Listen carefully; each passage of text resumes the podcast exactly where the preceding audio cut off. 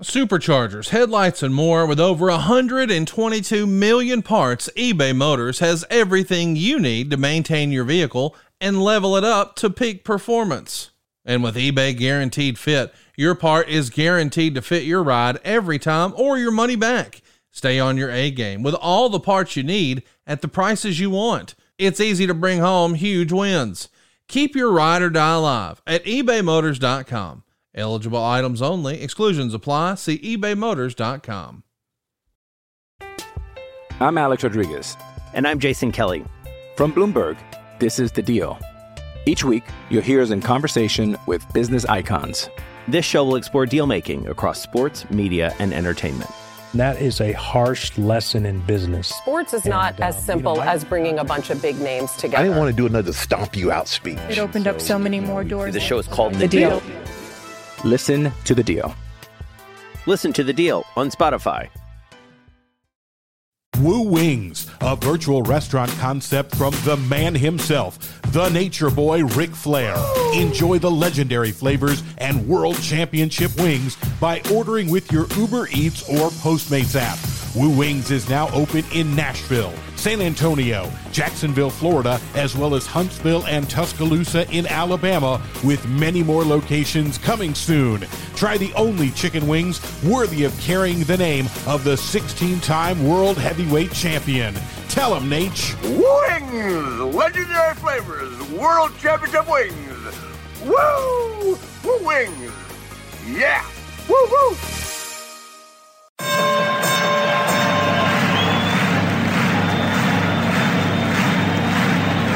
Ladies and gentlemen, welcome to the main event. Welcome to WHW Monday. Tony Schiavone and Conrad Thompson. Jim Crockett First Arcade, 605 NWA. TV title, Cajun Omni, the Bunkhouse Stampede. Flair and Horseman, Garvin, Bogey, Magnum, Dusty, Express Tag Team. Turner, Bond, Mid-South Joint World Championship Wrestling.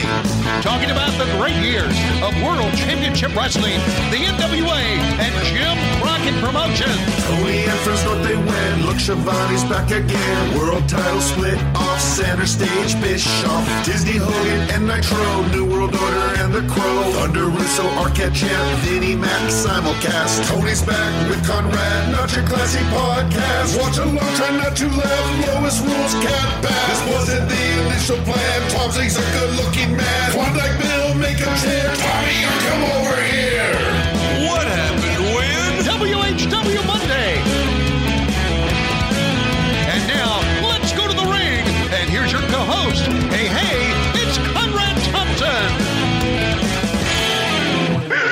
Hey, hey, it's Conrad Thompson, and you're listening to What Happened When?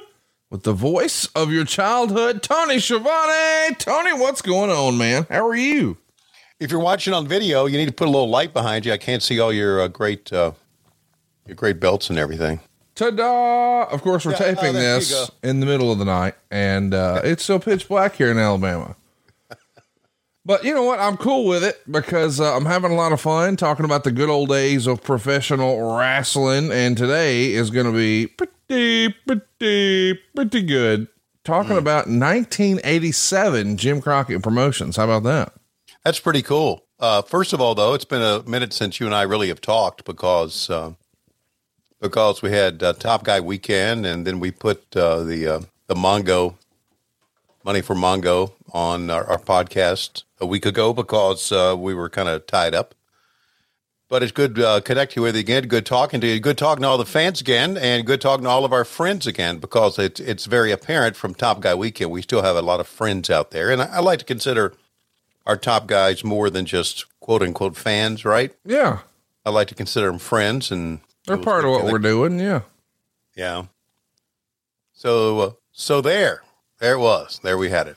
It was great. It was great. Chicago was a lot of fun, and hopefully everybody's geared up for tonight. Uh, I don't know if you've been living under a rock or whatever, and I know that everybody's been. It's been more in fashion to talk about the dirt, as Jim Ross would talk about. But tonight, buddy, it's like a damn pay per view for free on TBS. Uh, I'm pretty fired up about it. AEW has put together quite a card. Over 15,000 people going to be present for what uh, a lot of people are pretty pumped up about Arthur Ashe Stadium. What a spectacle! What an opportunity! And it's going down as you're listening to this tonight, free on TBS. So a pay per view worthy card on absolute free TV. It harkens back to the good old days of uh, Clash of the Champions a little bit, does it not? Yeah, you're right. That that's a good uh, that's a good analogy. I, I really think that's that's what it kind of harkens back to. And we are going to. I don't want to sit right here and, and promote. Uh, just do a bunch of promotions because that's what I do for a living. Well, I did it. I mean, listen, I brought it up. I'm just as Yeah. a wrestling fan, pretty excited about you know what you guys are doing on a a regular TV show. It's free, but it's positioned as much more than that, and and I'm pumped for it. We also have a uh, two hour uh, rampage that we're going to record. So this week rampage will be two hours as well. So there's there's a lot going on. A lot of title matches uh, and a lot of uh, a lot of good things going on. Really, we have a lot of really talented kids. Yes. We really do, and uh, we're also uh, we've also I think uh, made uh, are, making a few stars as well. I think uh, the acclaimed have become uh, pretty big stars Oh, over yeah. the last couple of years Homegrown, baby. homegrown and uh and by god they are with one of my favorite people to work with of all time and that is uh billy gunn didn't know billy didn't really work with billy at all right because he was in the wwe and i was in Right. wcw Right. uh, but being able to work with him, he's a lot of fun.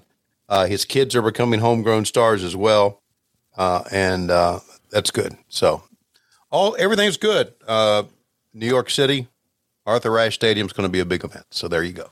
Where are you at on uh, Scissor Me Daddy? Uh, I'm for it. I'm for it. Yeah, it, it's funny. It's it's it's gotten it's uh, as we say gotten over, right? Yeah, yes, it has. yeah, yeah. It's it's good stuff. So Do you ever break out in song with it around the house? Scissor me daddy, scissor me daddy, scissor me daddy, scissor me daddy. No, I haven't. Well, I thought you would just at least do it in, you know, the way they do it, like the soccer chant. Oh, scissor me, daddy. Like that. I could see you doing that around the house as a motherfucker who likes show tunes. Feels like you'd have been all into that. Um, that's not a. Uh, that's a shirt. I'm a motherfucker that likes show tunes. Yes, you are. You really are. Yeah, I really am, and I like colorful. Uh, I like colorful clothes. Um, I so wore this is- orange shirt just for you. Yeah, and I uh, I like colorful clothes. I moisturize my face twice a day. Mm-hmm. Uh, so uh, yeah, there's a lot. Uh, there's a lot to be said about me. lot to unpack here, as a friend of ours would say. Uh, boys and girls, we're doing something that we used to do all the time. We're going to watch a little Jim Crockett promotion. So we want you to watch with us.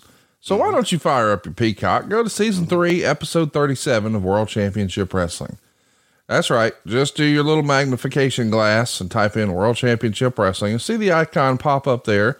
You'll be able to sort by season. You want to go down to season three, episode 37, which coincidentally aired September 19th, 1987. Hmm. Wow. 35 years ago. Where does the time go? Man, you realize how good looking Lois was back then? You know how good looking you were back then? Well, I was handsome, but man, I I really outkicked my coverage, as they say, wife wise. We were, we were look, going back and looking at some of the old pictures. Yeah. I um I do want to ask, have you introduced Lois to any of the sick animation that I've brought into your world? Oh, absolutely not. Well, I found one that I think you could introduce her to. I, what?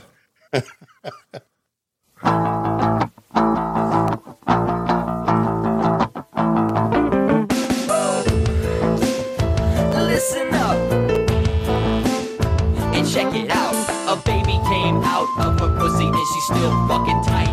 Man, this bitch is alright. A baby What do you think? came I'll, out I'll, I'll keep that one away. she's still fucking tight. I mean, listen, I I think it could be like something y'all play around the Christmas tree. Yeah, you know it. Uh, having uh, five babies wore her out. What is Oh. wrong with my eyes this morning? Let Let's just go to the videotape. September nineteenth, nineteen eighty seven. We're headed down a slippery slope here. Uh, it does feel like It it did wear her out. It it it just wore her out. It I didn't realize how much having five babies would have an impact on a woman's body. It did. So Uh, I don't know where to go from here. Let's watch some old Dusty Rhodes. Um, let's do a little countdown, Tony. We're in trouble. I can tell we're in trouble. let's go to our regular countdown. You ready? I'm ready.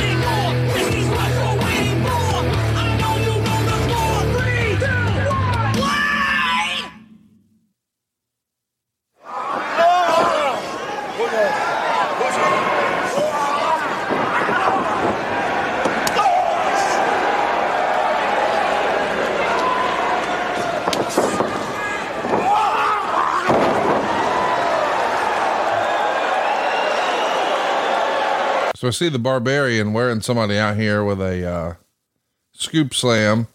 Mm, that's Tim Horner, I think, isn't it? Maybe. Well, as he gets thrown to the outside, that's the start of the show.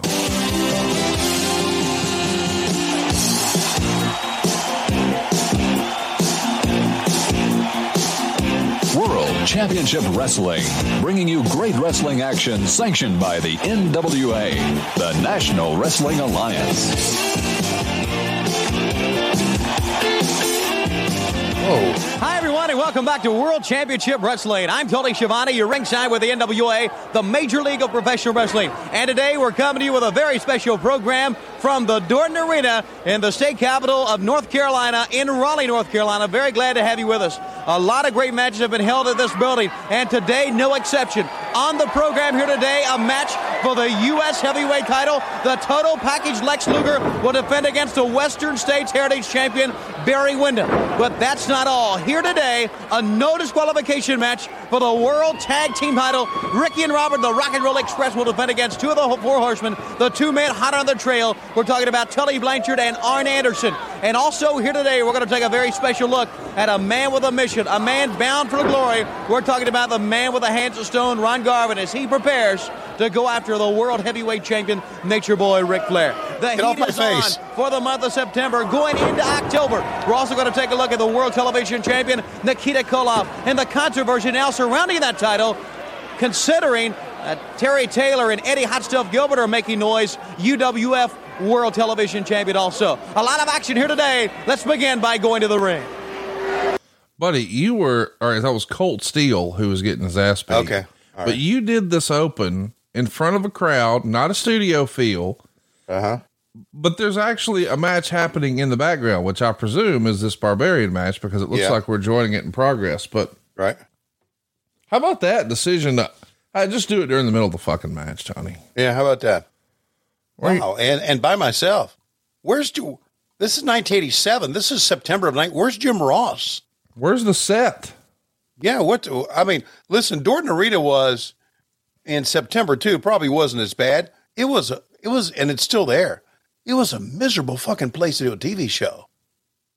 Uh, uh, I'm I'm not knocking on Raleigh. I'm not knocking on. They have great fans, but it was three thousand degrees in that building. Yes. It was terrible, and uh, it didn't cool down when the sun went down. So, and then you add the TV lights and all the people in the building, and you got a just a. And boy, oh boy, think back to 1986. All right.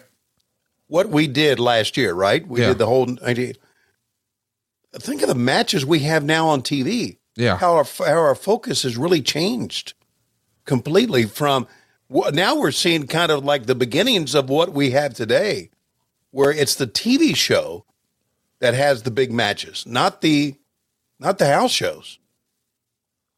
So there you go. This was uh, going to be filmed. Um, you know, here's the thing: I don't even have a date for this. I know it was a TV taping. I know it was done in Dorton, Mm-hmm. uh, or at the Dorton Arena in Raleigh. Yeah. By the way, Well, we need to talk about that in just a minute. But I don't actually know the recorded date of this. Uh, in, Hmm. in my quick little search over at uh, the history of WWE.com, shout out to Richard Land. So I see that you know it happened, but uh, I can't tell you exactly when. It looks like you guys taped TV that aired um, on the 26th in Charlotte, North Carolina, but this aired on the 19th, so it would have been sometime before there. But yeah, but 1987 is clearly when the wheels start to come off a little bit. Some of the more questionable business decisions are made. Uh, we talked about that a lot with Jim Crockett Jr. in our conversations with Conrad Peace that WrestleMania 3 was just uh, something that he felt like he had to play catch up ball after, which I could I could see. As a result, he, he makes maybe a, a hasty decision to, to jump in and and purchase what's left of the Watts territory. The trouble is, all that's really left is a bunch of debt. Yeah. And uh, well, Crockett winds up trying to hold the bag for some of that. Decides he's not going to pay it all. Uh, I think there's still probably some hurt feelings on the Watts side about all that, and Really?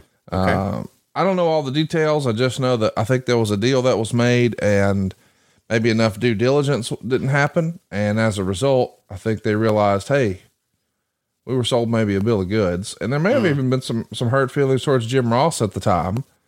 But there was no denying that Jim Ross, boy, when that camera came on, he was calling wrestling at a really, really high level. So he was an asset for sure. oh, there's no doubt. Yeah. There's no doubt. And the Jim Ross that I worked with in the early 90s was the best. Yeah, no doubt. I mean, Abs- I challenge everybody because you know these days, I and I don't know why, but people have decided to pick on good old Jr. And so if if if he has any sort of slip of the tongue whatsoever, and he's not one hundred percent perfect, people come out with their fucking torches and pitchforks. Yeah. Go back and listen to early.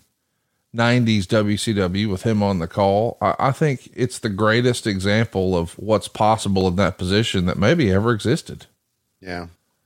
Fantastic stuff. Yeah.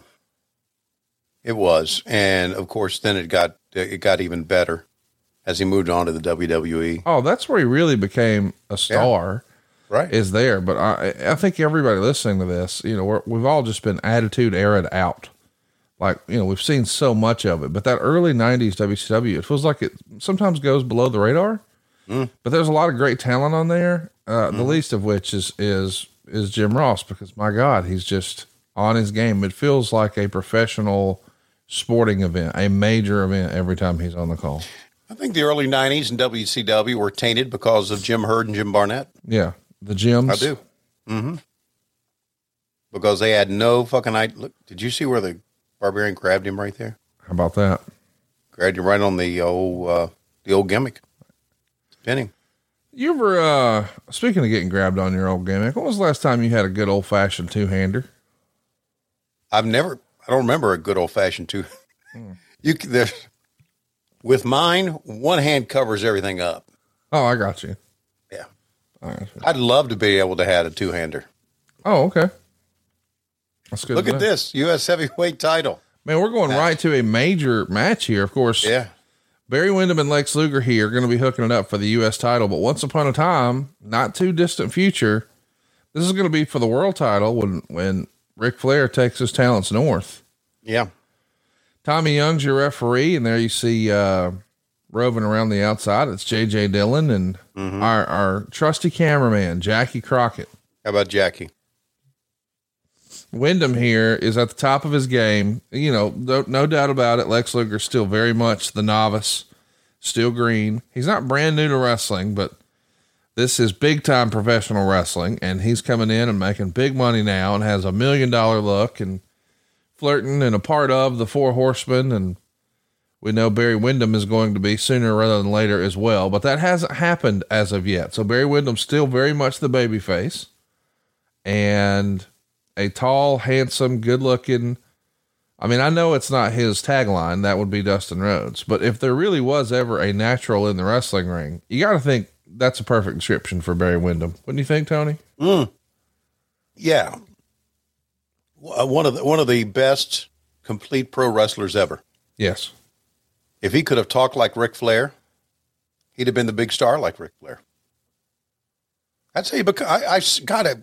It's an old tune we hit on on this show. That's how you become a big star, and is to be able to talk. Yes. with the exception of, well, uh, Jon Moxley, uh, MJF. Who else goes out and does long promos? Chris Jericho. Uh, you don't have many people to be able to go out and, and do five, six minute, seven minute promos anymore. And and again, back in the old days, they would, and this was this was a creative part of of Dusty and the people who were in front of the camera at that time you just went out, you did your promo, and until and you did it until you didn't have a set time back then. You know, now we say we do our pre-tapes and and the first thing when we start to do a pre-tape backstage, first thing one of the the talent will say is how long do I have? Right.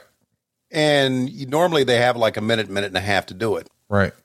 which in itself, by the way, is a long if you can promo. yeah, it is a long promo, and if you can get it done in a minute, minute and a half, that's that's you're that's being pretty creative to get it done in a in a set time. yes. Um, but back then we didn't have set times. We just had, uh, and that's and and see, this is what's interesting. This is what's interesting about here in 1987. The the uh, the real uh, catch grab, the real thing about our show that drew you to our television show were the promos. Absolutely. And now we're not. We don't have any. We're 10 minutes into the show. And we're wrestling one after we're still another. wrestling. Yeah.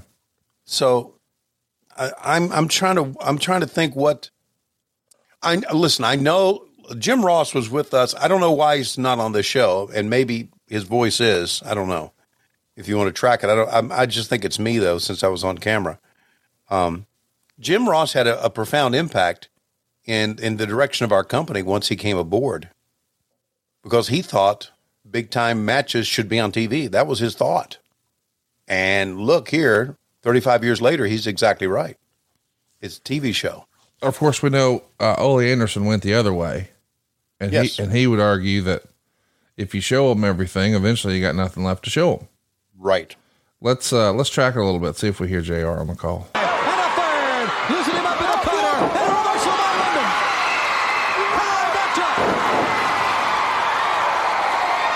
Hello, Sounds like it's just you to me.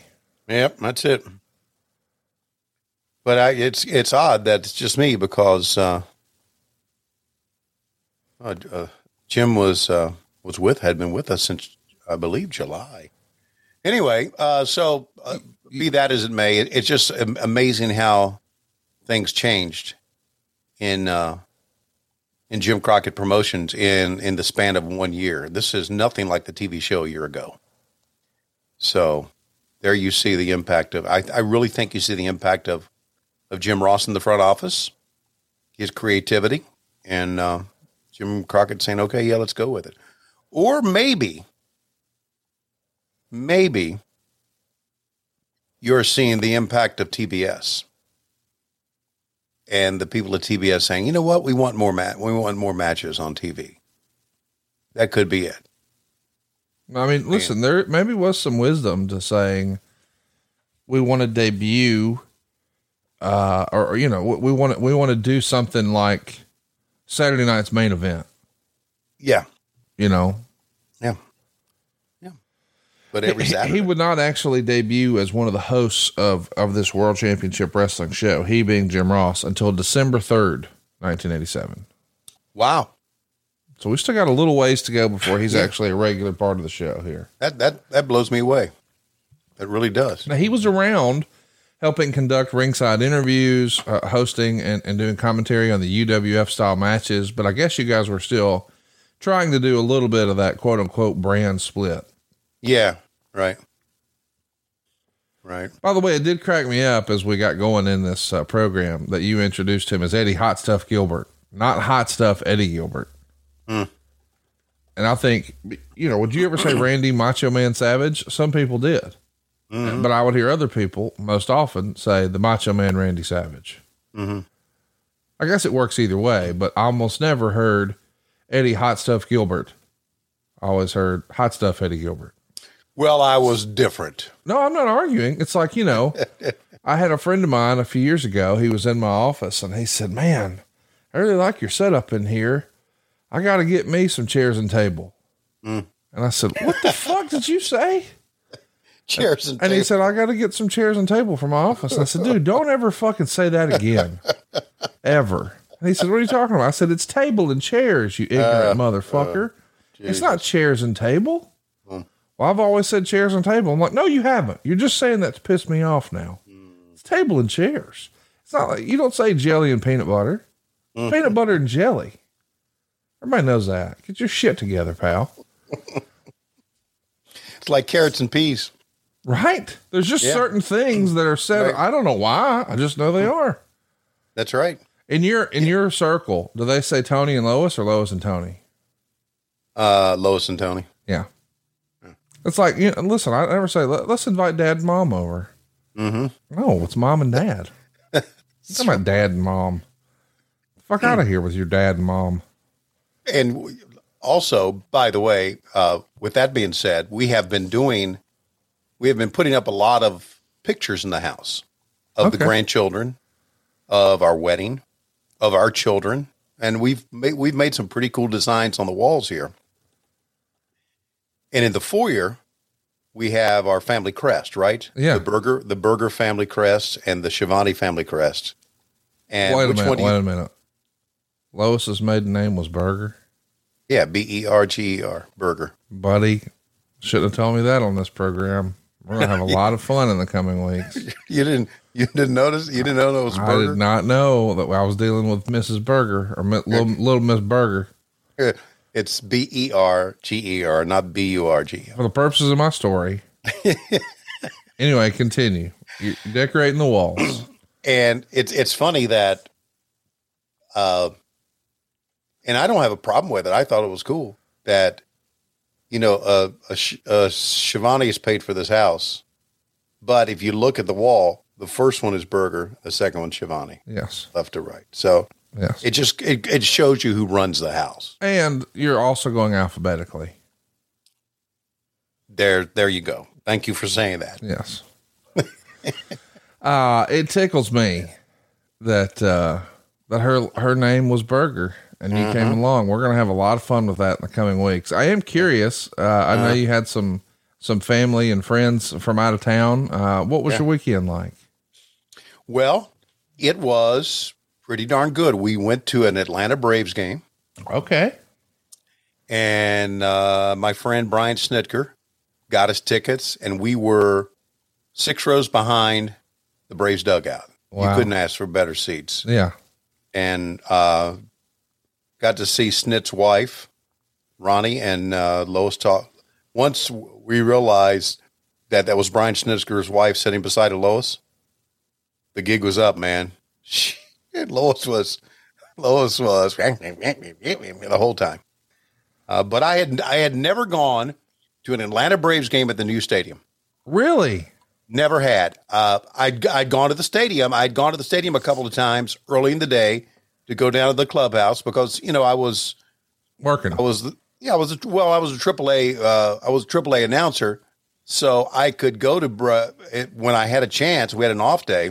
I could go to Atlanta Braves games and go down to the clubhouse and hang out with players and hang out with Snitker and uh, go to batting practice, and that's what I would do. And then when the was time of the game to start, I said, "Fuck it, I got more games I got to see this week. I don't want to see any baseball games." Right. So that was the first game I had seen there. So it was great. Uh, Lois's brother, oldest brother was, or she's the oldest in the family, but her older brother, uh, of her three brothers, was here with his wife, and we had a good time. We really, really did. Oh, and by the way, we are going to have some. Uh, we're going to have some uh, people to come at Thanksgiving. Normally, we don't. We've never really. That's not uh, really your thing. No, it's not. So we're gonna have people. We're gonna have a house full of Thanksgiving, and no, we've had Thanksgivings the last couple of Thanksgivings where it's just been me and Lois. I know. I've tried every year to get you to come hang out over here, and and you sort of make it a game time decision, and it didn't happen. But at least this year, I know to lay off. because you got plans, Daddy. Look at you getting all domesticated and shit.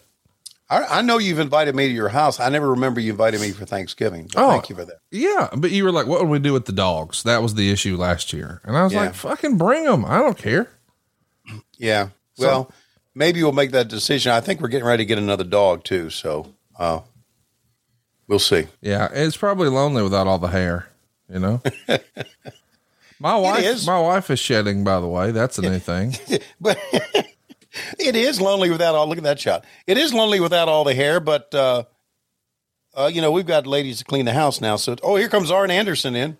Arn Anderson, what the what the what the fuck what the fuck was I? I wouldn't do. I would. Oh God. Little distraction here. Arn is distracting the referee. JJ is up on the ring apron. You can tell that uh, Barry Windham and, and Lex Luger have been at it for quite a while. They are shiny, Look at this. sweating their ass off. Oh, The referee said no, no, no, no, no. Oh, Harry, son, what happened? He saw it as he grabbed the leg. Barry wins, but he doesn't win the title, right? Because Luger is a champion. And here comes Arn.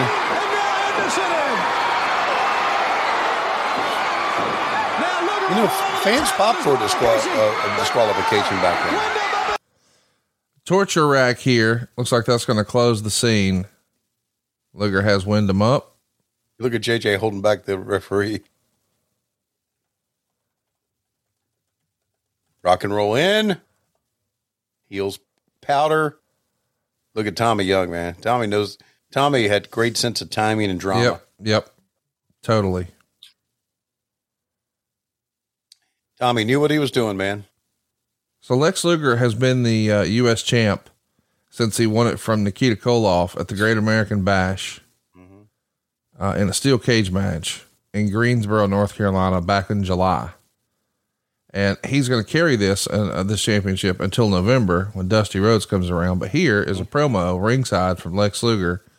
Uh, hypothetically, Tony, what do you think they're saying right here? Well, let me say.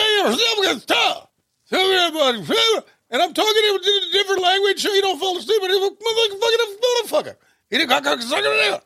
He done got a baby on the motherfucker.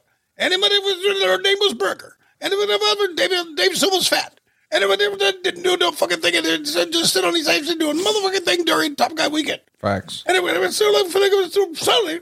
And it was that fucked other. And I'm getting old and I don't know my name much anymore. Do you, Lex? Well, let me tell you something that I have to. Can I? What are you saying? You know, funny good mother motherfucker. And he got a cocksucking belt. And Ric Flair's got a big dick in the motherfucker. And the Rock and Roll Express that fucked all girls on there. Uh, and we didn't get eat about. And I had somebody even peel my shrimp. And you know what, JJ? You know, like a fun and I got drinking.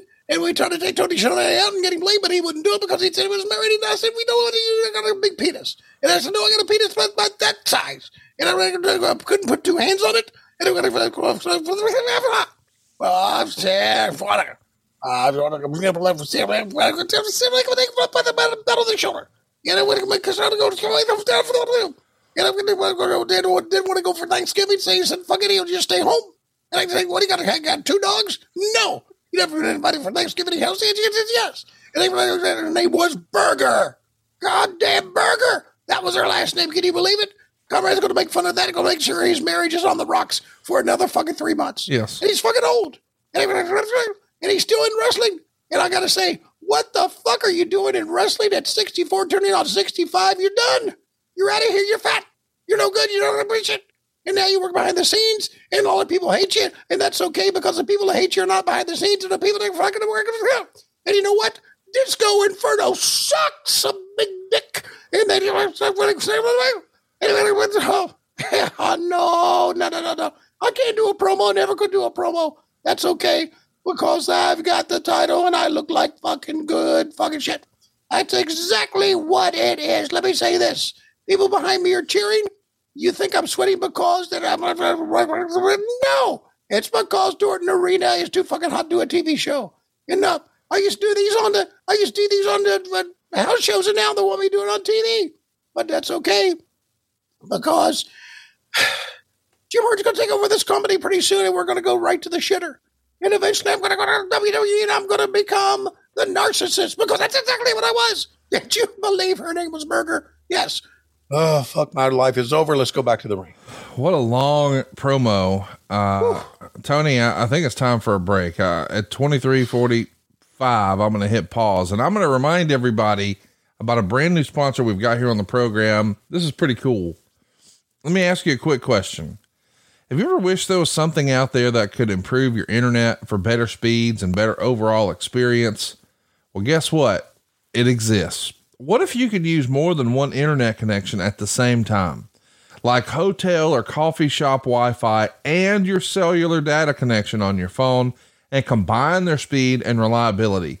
Well, hmm. Speedify is the only app that combines multiple internet sources into one bonded super connection to improve your live streaming, your video calling, your gaming, your web browsing, everything else you do online. Now, it's simple to use. It runs in the background and it lets you combine any number or type of connections for better performance. It's available for all your devices, your PC, your Mac, your iPhone, your Android. We even can help you Linux users. But that's not all. At its core, Speedify is also a VPN, which means it encrypts all of your web traffic to improve your privacy and your security. And this is a big deal if you're like me and, and still in this post pandemic era, you're doing Zooms all the doggone time. We've all seen somebody where it looks like their call drops out, they've got some sort of flaky connection. Don't let that somebody be you. Speedify can help. So what are you waiting for? You deserve better internet. Speedify can help deliver it. Download Speedify today at speedify.com slash WHW. That's S-P-E-E-D-I-F-Y dot com slash W-H-W. This really works, Tony. I had a chance to try it this past week. Uh, I was out and about and on the road and bam, I combined some public Wi-Fi with my, my, my phone. I was, I was humming like I was at home and it was fantastic. I can't recommend it enough. Speedify.com slash WHW. I'm Alex Rodriguez. And I'm Jason Kelly. From Bloomberg, this is The Deal. Each week, you'll hear us in conversation with business icons. This show will explore deal making across sports, media, and entertainment. That is a harsh lesson in business. Sports is not as simple as bringing a bunch of big names together. I didn't want to do another stomp you out speech. It opened up so many more doors. The show is called The, The Deal. Listen to The Deal. Listen to The Deal on Spotify. And Tony, I'm at uh, 2345 and we see uh, that that goof Paul Jones in the ring looking as only he can look. We see a USSR jacket, which looks like it's the former WWF World Heavyweight Champion. We'll take a look. Mm-hmm. I'll do this little countdown here in three, two, one, play. Manager number one, Paul Jones, right there with him. Boy, the heat is on. I don't think I have to tell you that. You can see it for yourself right here on the nation's number one wrestling program, right here on the Superstation, WTBS and World Championship Wrestling. Ivan Koloff, Paul Jones, George South. Here we go. The bell sounds. Look at that look of George South, man. I'm sure if you take a look at this and you're not really familiar with wrestling, you just know George South probably ain't gonna win. No, he's not going to win. And why? Why? Why? I don't know. Why make him wear big old diaper underwear? No, I was, I was, I was thinking about myself. I'm sorry. About why would you do a stand up and then go right into commentary? No, I just why would I? Why would my voice be so phony? I, I guess what- here's what I here's what was happening in my life at this time. Okay. Okay, I was a NM, uh, fucking hillbilly. Sure, sure. I you you you don't get it In, until you accompany me to Craigsville, Virginia. You have no concept of where I grew up. You don't because it is as redneck in the mountains, small town as you can get. And my voice was, my voice was actually like this. I said, "How I talk?" I said, "Well, uh, every time." I've got here somewhere, and I, we've got to play it. We've got to find a way to transfer it. I have the very first time I ever talked on the air, and it was brutal. Um, so I guess now here's ten years later that I'm trying to overcompensate. So when I listen to myself back then, it's like, Ah, the Russian bear, Ivan Koloff. I was a fucking yucker. That's what we call them in the business, yuckers. Mm. Guys will talk like this. All right. Welcome back to World Championship Wrestling. The Russian bear, Ivan Koloff. Hey, can you do me a favor? Can you say, if the moon was made out of cheese, would you eat it in that voice? If the moon was made out of cheese, would you eat it?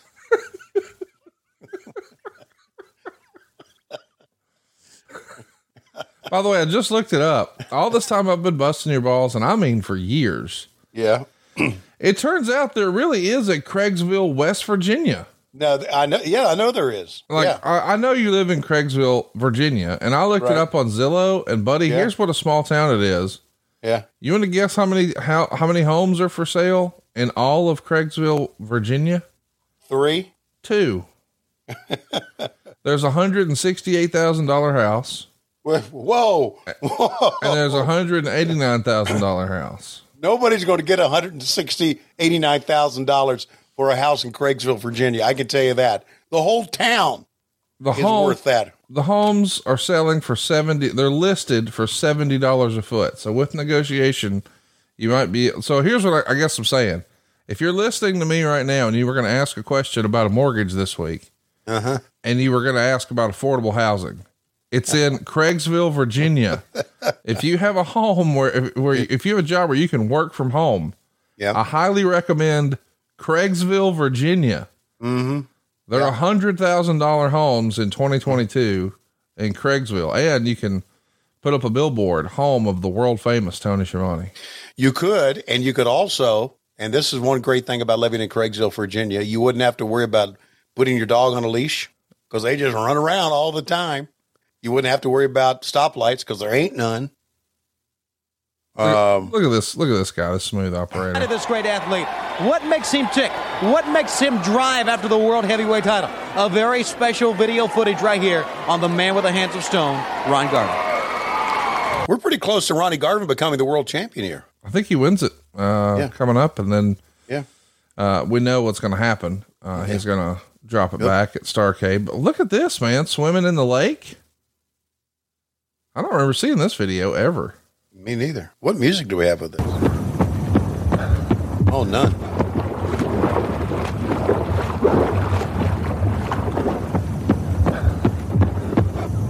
See Ronnie in a sweaty tank top running over some hills, swimming through a lake. You know what you need to do? You need to just send me a text now and then Yeah. and remind me to uh, Trim that mustache. no to stay in touch with these people. Yeah. What what's wrong with me? Why don't I do that? Well, you know, listen, I got a text message uh, or a DM from a, a friend of yours Mm-hmm. checking on you just in the last few days. Mm-hmm. Hey, man.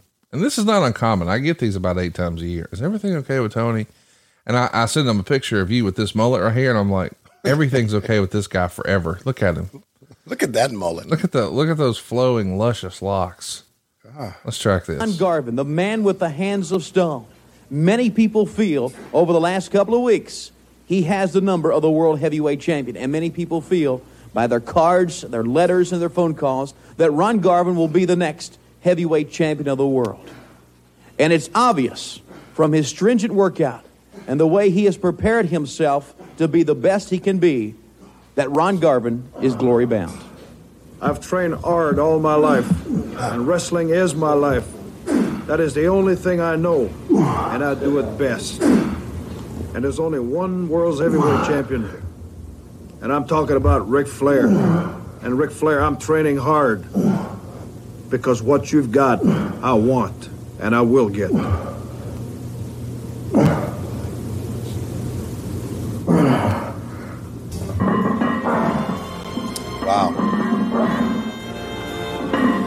Destiny. I do believe in destiny. You are the ultimate in professional wrestling. What you have is what I want. The ultimate encounter, the final encounter, is you and I. But I will be the next world's heavyweight champion. It sounds like Ron Garvin, based on the music, wants to fuck Ric Flair more than he wants to beat him. You know what? You know, uh, little. Ins- oh, look, it's Look at there, man. He went up like the challenger with that. Yeah. You know what? Uh, um, where that was that workout was taped was was Ric Flair's house. Oh, really? Yeah, Ric Flair's uh, little gym that he had. Well, as we know, six days after this airs, September 25th, 1987, in Detroit, Michigan, you guys were taping an episode of NWA Worldwide Wrestling. And what do you know? Ron Garvin did, in fact, become the world champion. And thought, look at this piece of business here.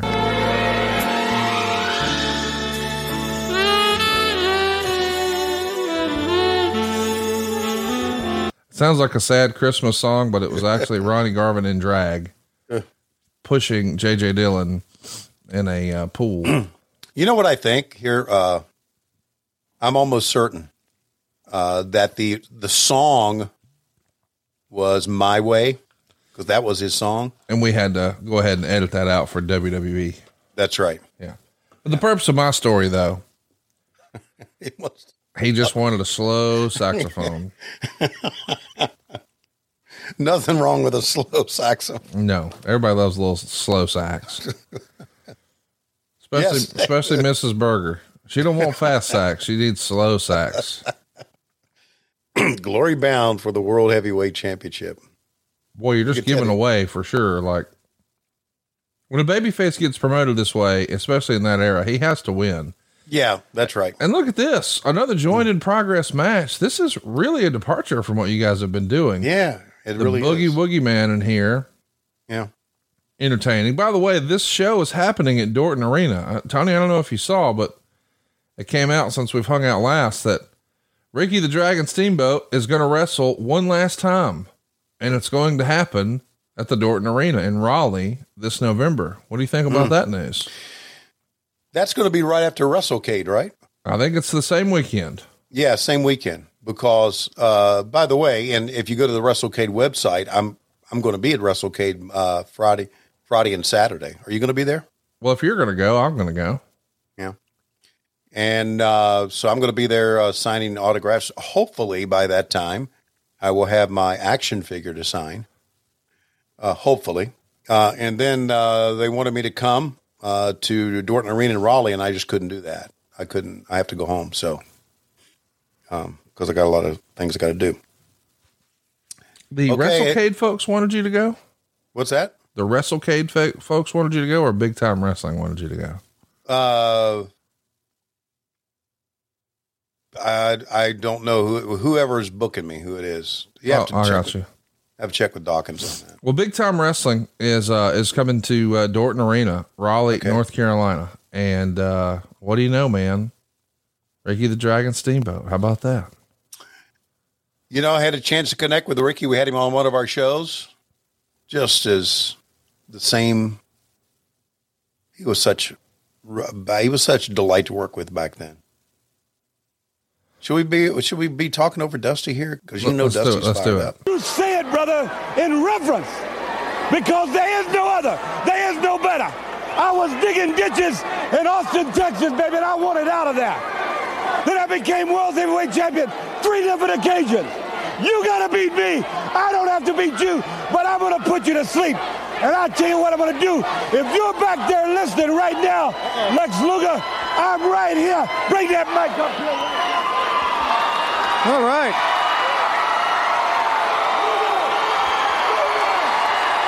Dusty up at ring, in the ring right now, calling by Lex Luger. Listen to the fans. From what I understand, Dusty Rhodes uh, is going to be subject of uh, this Most Wanted Treasures episode or season two. They're going to be chasing some Dusty stuff, and here comes Lex Luger coming to the ring. Come on up here, baby. Uh oh. Arn Anderson has come out with him. Barry, Windham, Nikita, come on out here. Come on out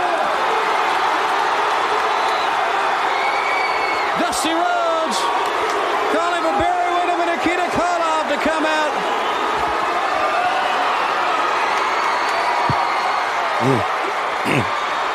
Wouldn't surprise me if this was all ad lib from Dusty walking out. that they were in the back, but didn't expect to come out. But But but yeah, but Dusty said let's let's do this angle yeah, because you know how Du- look you never notice how Dusty's got that uh, snuff candy's back pocket. the outline is uh iconic. Yeah, Because I mean, when you really think about it, that means this dude's running around sitting on a on a can of snuff yeah. all damn day long. Yeah, buddy. No, it just uh The heels think better of it. They're going to take a little powder here. yeah. Is that one guy Sean Royal? Uh, Yes. yeah. Out way! 404, 303, 202. It don't make a damn does, Luger. The U.S. title's gonna belong to me, baby. Fans, we'll be back right after this. And Tony, now feels like a good time for us to take a break at 37, 52, 53, 54, 55. And we're taking a break to let you know how good Tony and I are sleeping. I was a little groggy this morning because I was mm-hmm. sleeping so good thanks to my chili sleep. But we do have some important news about chili sleep. Sleep Me is the new home for chili sleep. Now they're bringing you the same great sleep that chili sleep offered, but under a new name. Sleep Me makes the coldest and most comfortable sleep systems available. They really do create the environment that meets the body's natural need for lower core body temperatures, promoting deeper, more restorative sleep. Now, Chili Sleep makes the Ooler, the Cube, and the brand new Dock Pro sleep system. No matter what, we're talking water based, temperature controlled mattress toppers that fit over your existing mattress to provide you your ideal sleep temperature. Now, the word ideal is the right word because you might like to sleep a little colder than your wife. That's what hmm. happens in my house. We can do that at Chili Sleep. Her side is going to be in the 70s, my side's going to be in the 60s. These mattress pads will keep your bed at the perfect temperature for deep, cold sleep. These systems are designed to help you fall asleep, stay asleep, and give you the confidence and energy you need to power through your day. I want to mention that they just launched this new Dock Pro sleep system. I'm jealous of this. I got to get one. It has two times more cold power than the other models. It's whisper quiet. And it has a tubeless mattress pad design that allows for five times, five times, five times, five times, five times more cooling contact. You can even pair it with the all new sleep.me app for enhanced device control and sleep scheduling. And Tony, right now we've got a special deal for our listeners, right?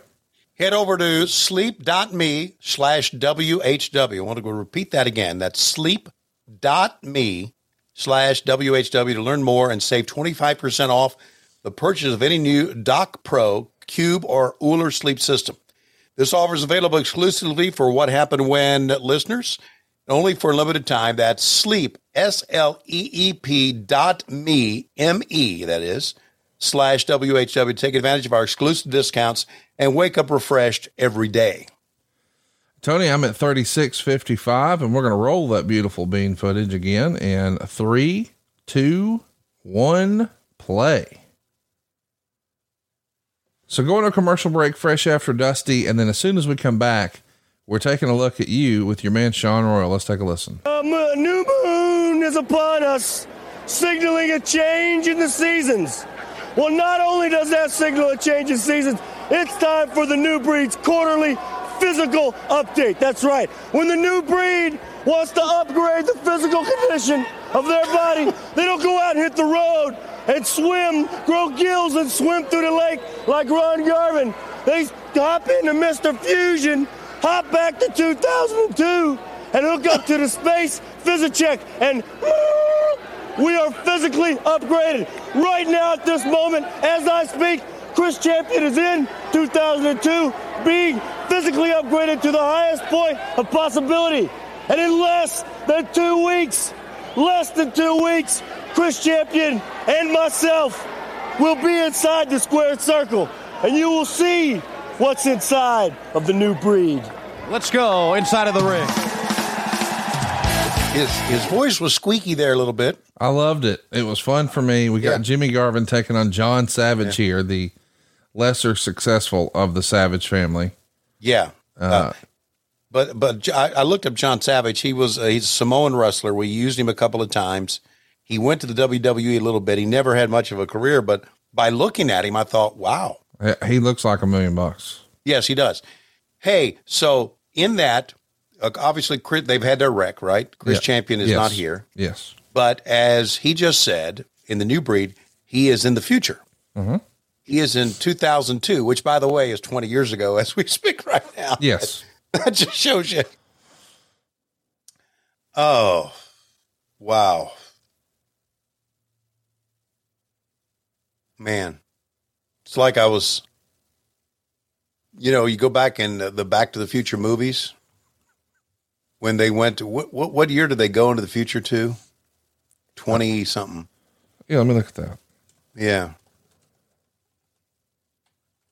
Yeah. And somebody wrote about Back to the Future that instead of flying cars like they really thought we would had in the Back to the Future movie, the only thing we have is uh, they went to 2015.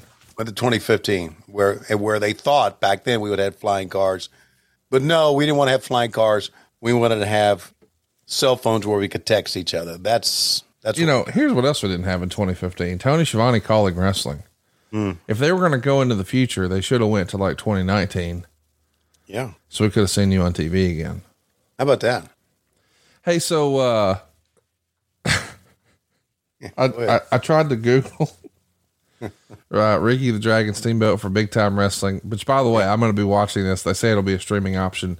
I don't know that I'll be in Raleigh, but I definitely want to see this. You grew up a big uh, fan of the Dragon, Yeah. but you know, listen, people troll everything. Everybody shits on everything. Everybody's just negative about everything. Yeah, it's a terrible world we live in. And so I pulled up the uh, Big Time Wrestling Facebook. And as you can imagine, it's about 95% positive, which is fantastic because, you know, it should be. Yeah. And then you get a guy in here who just writes, I'd rather shit for an hour. And I don't even know why, but that just tickled me Yeah. that this guy thought, you know what? I've got an opinion that the world needs to hear. I'd Yeah. rather shit for an hour. Right. Speaking of shitting for an hour, here Yeah. you are, a little more shitting I w- during this hour. yeah. We're I- talking I- about the Russian nightmare, Nikita Koloff.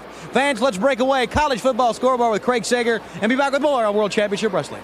Wow. College football scoreboard. How about that? How about that? Uh, yeah. So that guy would rather shit for an hour. We would rather him stay on the toilet for it. Actually, we'd rather him stay on the toilet for a couple of days so he wouldn't be out in the real world. It just tickles me that. Yeah. Doug, first of all, I laughed at the re- at the comment. So if your goal was to make me laugh, then mission accomplished. Yeah. But it it, it does make me wonder, like, who does he think we really? Who are these You people? keep that to yourself. Yeah. Who are these people? Oh boy. I got to tell you, I preferred Nikita as the U.S. champion. The TV title just looked weird on him. Mm. Yeah. I don't know I why. was- I just, you know, it feels like he's better suited for that bigger, golder uh, version of a of a championship, the U.S. title, as opposed to.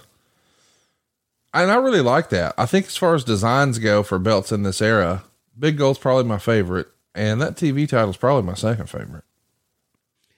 Back then, I always wondered, and I guess it was another reason to try to bring fans into the arena and try to make an arena show seem bigger when you had more titles. But to me, as a wrestling fan, Right. the TV title was always to be defended on television, Yes. and we ne- we always would put it in the arenas too. But and now that's all we got is TV. So uh, the Ring of Honor television champion is going to be defended on television. There's no arena shows Yet. yet. There might be one day. Oh, I really think there's. I really think that in the future, and I I can't tell you what the future is. I don't know if it's five years, ten years. Jesus, in ten years I'll be so fucking old. Anyway, uh, there could be uh, there could be arena shows again. I'm talking about AEW. There could be, and I can tell you we there's been no discussion about it, but it wouldn't surprise me. I think it's important. I think arena shows are important. I'll tell you what, I uh, I can't wait until one day when you decide, you know what, I'm too old for this shit, and you just Yeah. totally Danny Glover on us. Yeah. I feel like one day you and I are going to be able to have some fun conversations about your return to wrestling because Yeah. made a lot of friends, traveled a lot of miles, probably created some fun stories. And we don't talk about current stuff, but I bet there's some fun stories that we'll have some fun with one day. Yeah, uh, there's a lot of great things. the The unfortunate thing is, is that I'm going to be long dead before we get to that point. No, we, no, listen, you're going to live forever like a No, cockroach. no, no. Here's no. Here's what's going to happen. Ladies and gentlemen, welcome. Oh, wait, check this Well, out. we gotta listen- we gotta listen to talking this. about none other than Hot Stuff Eddie Gilbert, and I tell you, I am so honored and what a privilege it is to be sitting right next to my friend, my compadre, the new UWF World Television Champion, Terry Taylor. Now, see, Terry and I both have visited WTBS. We've come on the Superstation, and we both at separate times have said our piece. We've also issued challenges to different tag teams. But something we never expected, but I knew it happened if you stepped in the ring and got it, was a world television title. Now, the only thing it seems to stand in our way is one person now. There's another person running around and saying they are the National Wrestling Alliance World Television Champion. That's Nikita Koloff. Well, Nikita, if you want to be a big deal, if you want to quit running behind Dusty Rhodes and being a superpower, step to the front. Let's forget about John Ayers and Jim Crockett getting together like Gorbachev and Reagan at the summit meeting. Let's do it one on one. Let's meet now. Let's sign the contract. If you want to be a world television champion, single, nobody else. You don't have to worry about anybody else. Now's the time you can prove it because here's the man. You either got to put up or shut up, right, Terry? Well said, Eddie. Nikita Koloff just coming out here going, eh, flexing your muscles doesn't make you a great wrestler. I may not be the biggest guy in the world, but I do have the title. Now you're out here imitating a world's television champion. Well, if you have what it takes, if you're one half of the superpowers, if you're such a great man, all those guts, all those muscles, all those brains and brawn, why don't you put it up or shut up like Eddie said? Put your name on the dotted line. Let's you and me, one on one, everybody out of the way. Let's just get in there and see who the better man is. I think this probably won't happen because you know who the better man is and you're looking at him. Because when it comes down to the bottom line, I'm a great wrestling machine and I eat guys like you for breakfast every single day of the week to get to where I am now. So, Nikita, if you're so big and brave, prove it. Sign it on the dotted line. Okay, we're back. Nikita, you heard the comments from Terry Taylor, the UWF World Television Champion. You know, Tony, in the past few days, uh, I have watched many, many matches of Terry Taylor. I want to see what he do good. I want to see what he do bad. What he do good? Find out that Terry What he do Taylor bad? Has a lot of wrestling ability. That is why he's a champion. But Terry Taylor, you also got a big mouth. And when you talk about Nikita Koloff, you talking about the wrong person, Taylor. You see, I told Jim Crockett last week to bring contract to me. And we find out one world TV champion. But Shadow is not. Bring to me Jim Crockett. Bring contract. And I sign. You see, I like nothing better than to have just one world TV champion. Terry Taylor, if you are half, half a man, if you half a champion, you tell all these great people you are. Then sign the contract, Terry Taylor. If you got the guts, sign the contract. And Lex Luger. Now it's not only Baruski Sabataha, the Russian sickle you have to worry about. It's also my super partner, Dusty Rhodes, and the Sleeper. And there you go. Those are people right now. See they stuffing out Nikita Koloff. Terry Taylor, sign the contract. Spasibo. Okay, there it is, Terry Taylor, for you. Words from Nikita Koloff. When we come back, the world champion Ric Flair and our world tag team medal no disqualification match, right after this. So, uh, you know, you said that Nikita, you just heard those words from Terry Taylor. How did you hear those words, Tony? Because I didn't see a monitor or see any headsets. Mm-hmm. Sounds like bullshit to me, T. Speaking Oh, boy. of speaking of bullshit, here we go. Round and round, the heavyweight champion of the world, Nature Boy Ric Flair. All right. It's Raleigh, North Carolina live tonight. Look at all these North Carolina state co-eds dying to ride Space Mountain. Woo! Raleigh's right.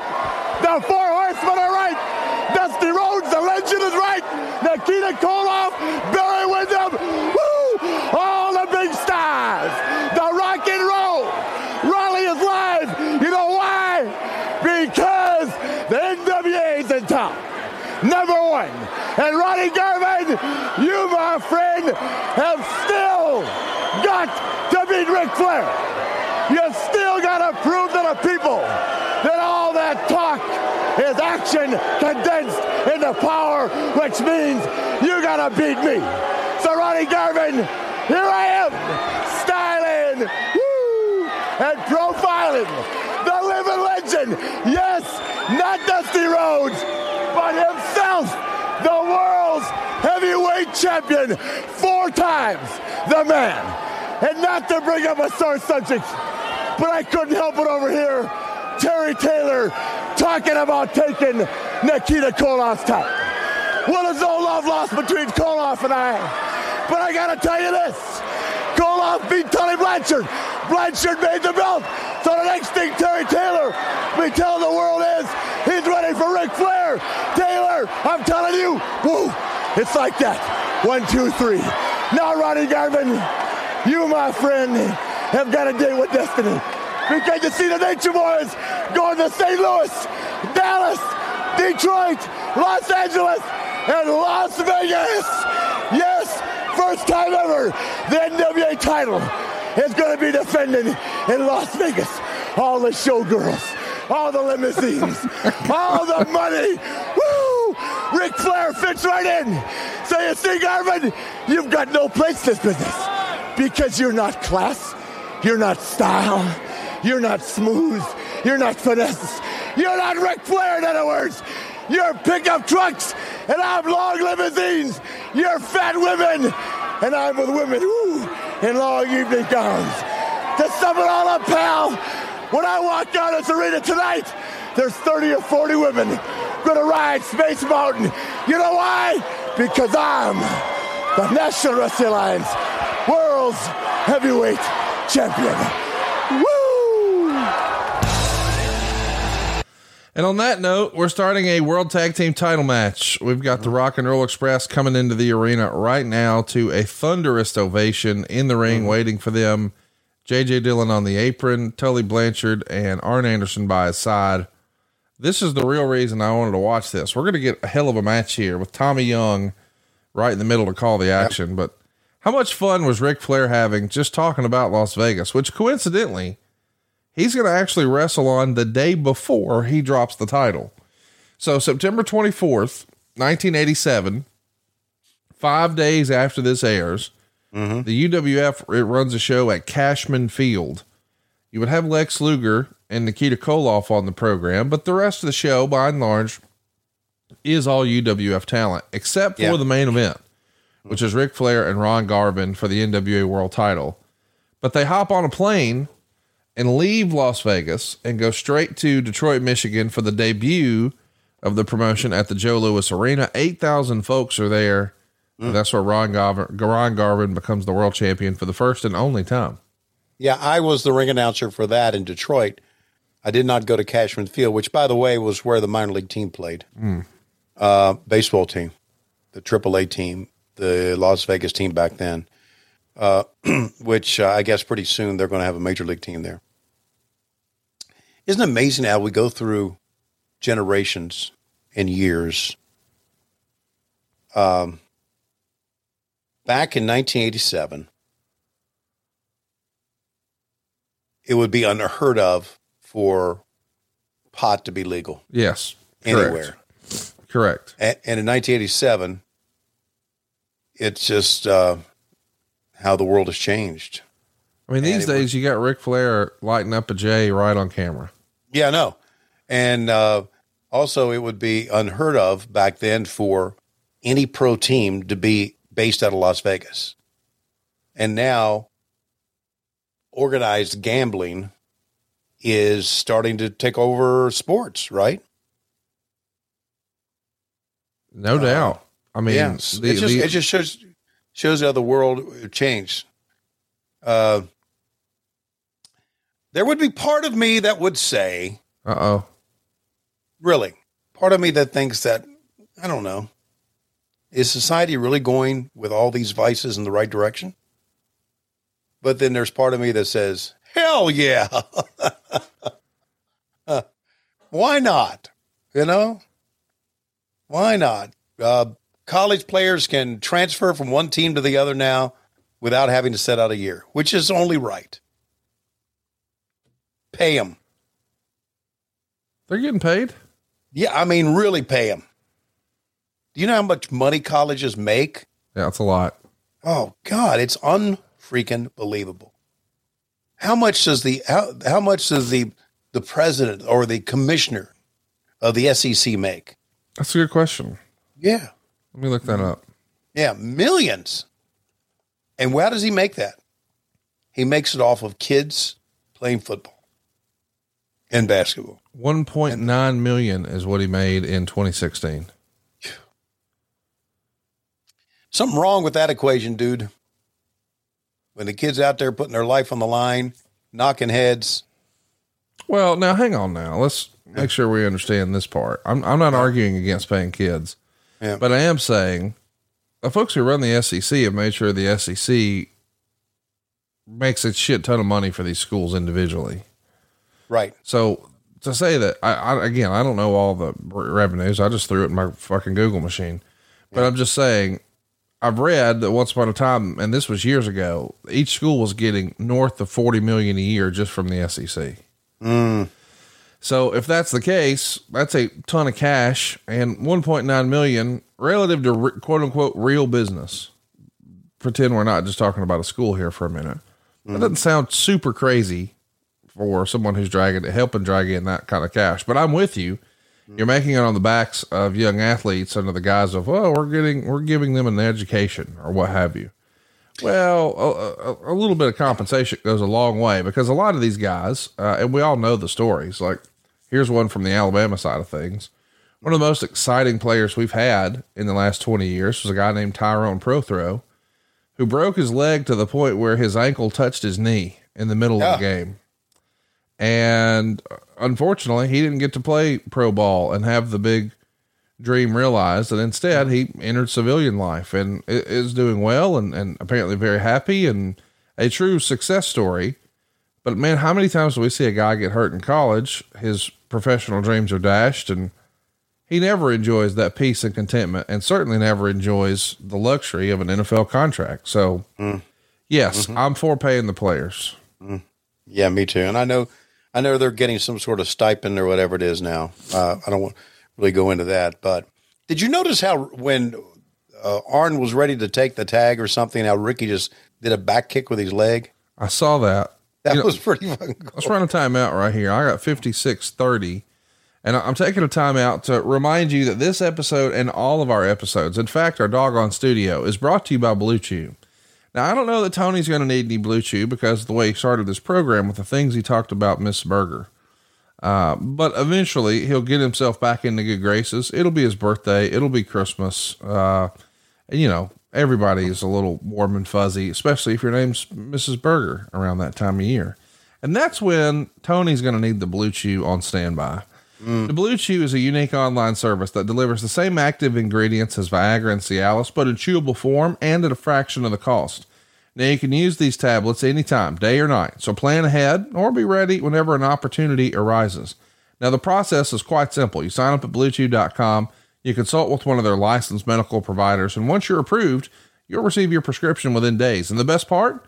Well, it's all done online. There's no visits to the doctor's office, no awkward conversations, no waiting in line at the pharmacy.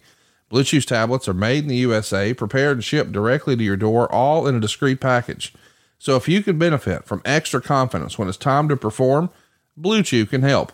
We've got a special deal for our listeners. Try Blue Chew free when you use our promo code WHW at checkout. Just pay $5 shipping.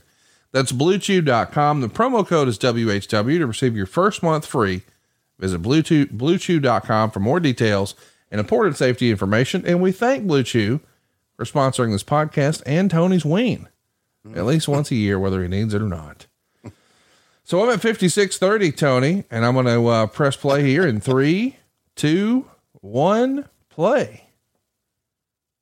And I like when we're getting a, a a match that goes so long, we take a commercial break right in the middle of it because you know in person, the Dorton Arena was rocking with the idea that it was Arn and Tully versus the Rock and Rolls, two of the best tag teams of all time here doing their thing.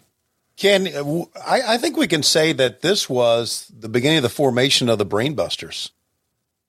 Uh, pretty close because Arn and Tully were basically singles wrestlers prior to this, right? Yes. Tully going after the TV or the U.S. title or whatever, Yes. and both going the, after the national and all the other stuff. right. But now they're they've been formed as a tag team, so this is probably around the time I would think to where I don't know. Maybe they were thinking about moving on, and Vince was thinking about bringing them in, and right, Well, yeah, I mean, I, I think that Vince probably wanted them for quite a while, right, but it's not until they get their Starrcade 87 payoffs that they're like, ah, we're out of here. yeah. They go So meet with it- Vince and, and get a new gig and they're off to the races. Yeah. So it's yeah, it's coming up, right? Yeah. Uh, like a year from, a little less than a year from now is when they leave. But yeah, Starrcade's right around the corner. Yeah, they're they're, they're a terrible payoff. What what what was the is that well known common knowledge what their payoff was for Starcade? Uh, he started, he being Arn Anderson has said in his podcast before Arn that he was a little frustrated with, you know, what he saw in the wrestling business and he didn't feel like it was being reflected in his checks. Okay. Hey, we got big houses. I'm not getting big checks. And he was just not as happy with the payoffs. So mm-hmm. he meets with the Crockett's and to sort of placate him. Hey, don't worry. We got this big pay per view coming up. You know, I know they got WrestleMania, but we've got this and a handful of other shows. But just the payoff from this one, you know, it'll get you back on track. And so he set, they set an expectation with him mm-hmm. that it would be around $25,000. Okay. Did they give him a number, or did he just think that in his mind? No, they told him $25,000 according to Arn. Okay. Okay. According to Arn. Uh-huh. and he got his check for 12500 Okay. So basically, what they told him was what the team would make. Basically, twenty five. What they both would make. Wow, you know, I didn't even think of that, but you you might be right that maybe that's, but that wasn't, you know, when he went and, and tried to allegedly, as Arn tells it, when he goes and Mhm. tries to follow up and say, "Hey, man, I thought it was going to be twenty five, it's kind of dismissed." Like, well, that's what it is. Yeah, that sounds like what Jimmy Crockett would say. And so when that happens, he realizes, you know, why don't we just see? Because Mhm. he's got a great friend in Barry Darsow who's making great money up there. No longer here with Crockett as part of the Russians, but now he's up there as one half of Demolition. And Yeah. I guess Arn thinks, yeah, let's just at least talk to him, hear him out. They do meet with Vince. We can't make you uh, a guarantee, but we can guarantee that you'll make more money with us than you would out there, and you'll have, you know, we'll beat your best year. Blah blah blah. Did he ever talk? Did Arn ever talk on his podcast about? And, and I knew about this kind of about the uh, the attempt to insure these guys No, with health insurance. no. Okay, there was an attempt by the Crockett's to have these guys insured, Okay. and it they really mucked it up big time. And that was that left a bad taste in Arn's mouth. He thought insurance was coming and then it didn't. Yes. In other words, apparently, I may be speaking out of school here. I may be wrong. I'm probably wrong, and Arn knows better. But apparently, these guys paid into an insurance program that they never got. I see. I see. Okay. So they were having money withheld for insurance and then they went to use it and realized we don't have insurance. That's right. Well, that sucks. Yeah. So I think that's a part of Arn's, uh, and probably Tully's, and probably everybody's anger with that. I mean, it's hard to trust somebody after that. Yes, it is. It is. I mean, you've been taking my money for this. Uh, Yeah. For, for what purpose? Right. Yeah.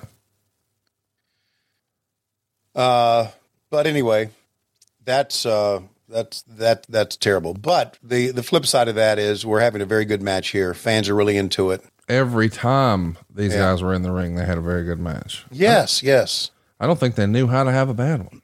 Well, and you know one of the reasons, but one of the reasons, well, first of all, they could work. They knew how to work.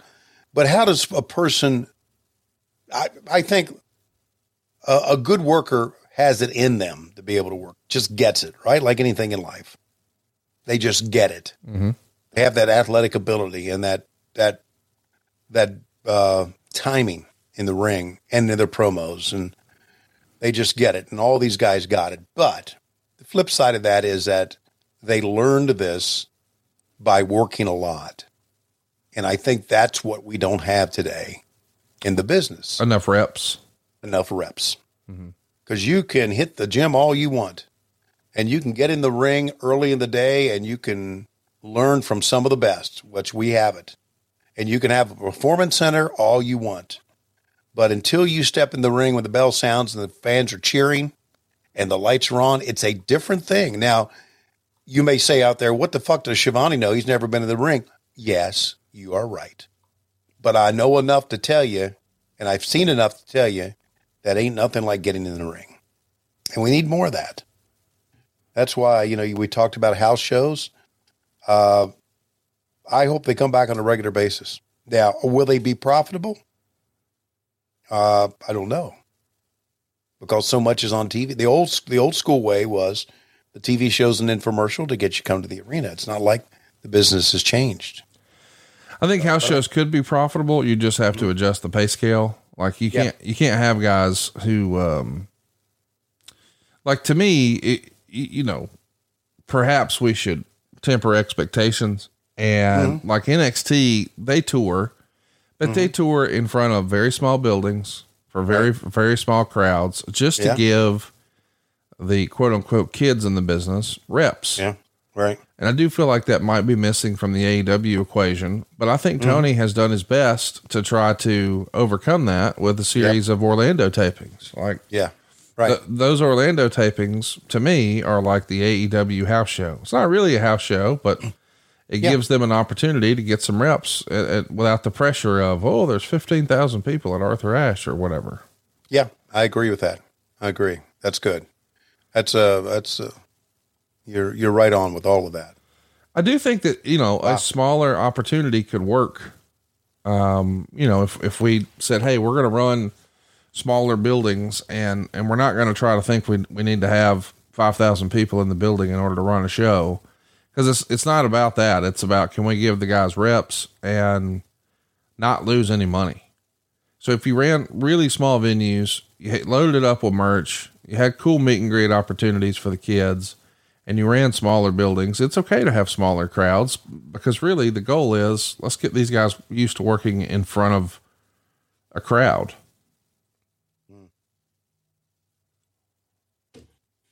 Yep. Well, there you go. These guys still have like 15 minutes to go. I think there's a battle royal here too. I could be wrong. Oh, there is? Okay. You teased it earlier saying that. Well, no, there's not. No, yeah, I just looked up the results. You're exactly Yeah. right. They're going to go a really long time. Yeah. But that's okay. I mean, this is this is house show stuff, right? That's what this is. Uh oh. Orange got a gimmick. When doesn't Arn have a gimmick? Mm.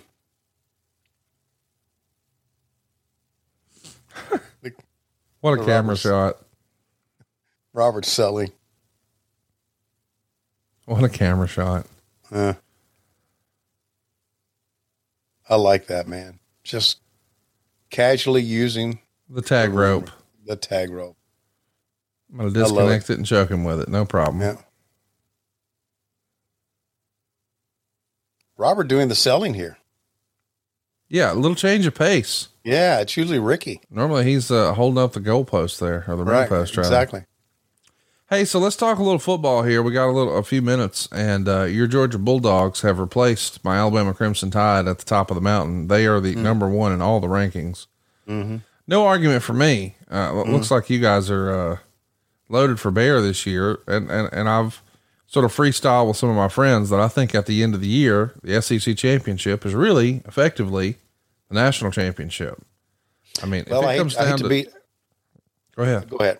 I hate to be an arrogant prick, but isn't it usually that way? No, it is, but I I Yeah. feel like this year maybe more so than normal. Even uh, it feels like Alabama and Georgia are just head and shoulders above everybody else. And I have to tip the Yeah. cap to Georgia. Georgia looks stronger than Alabama this year. How about that? Yeah, well, look, we'll see. We'll see how it all plays out because you know injuries happen, and you just don't know what team you're going to have by the end of the year in in college in any football.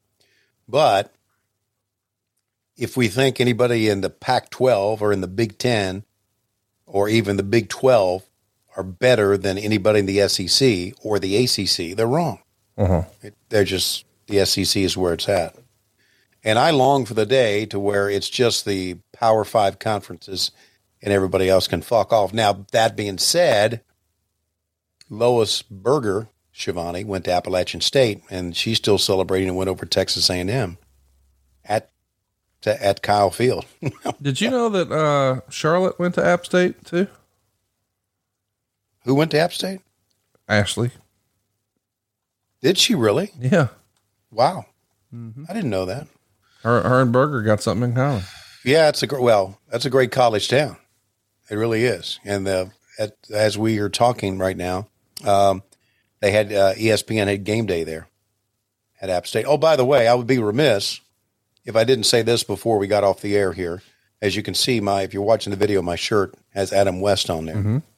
Adam West uh, would have celebrated his 93rd birthday on the 19th of September, but he passed away in, in 2017. So, uh, tip of the cap to one of the greatest Batmen of all time. No doubt.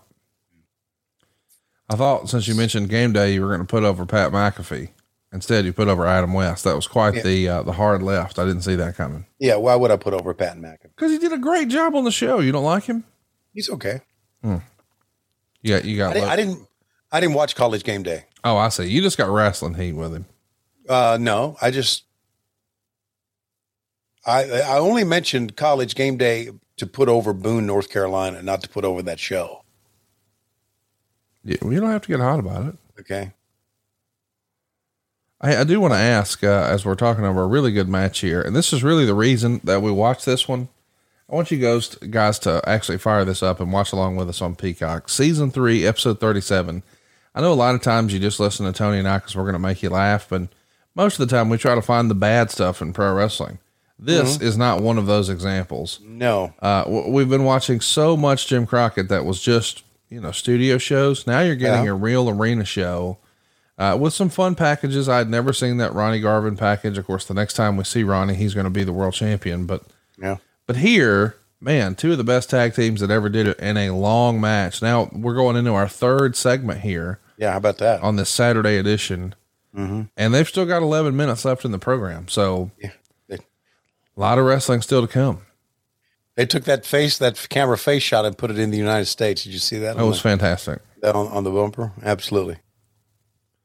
Hey, so I, I did want to ask since we, we briefly mentioned current stuff at the top of the show, just reminding everybody that tonight, uh, live on TBS, you get a pay per view quality show from Arthur Ashe Stadium on free TV. Tony Khan has actually suggested maybe he's got something up his sleeve.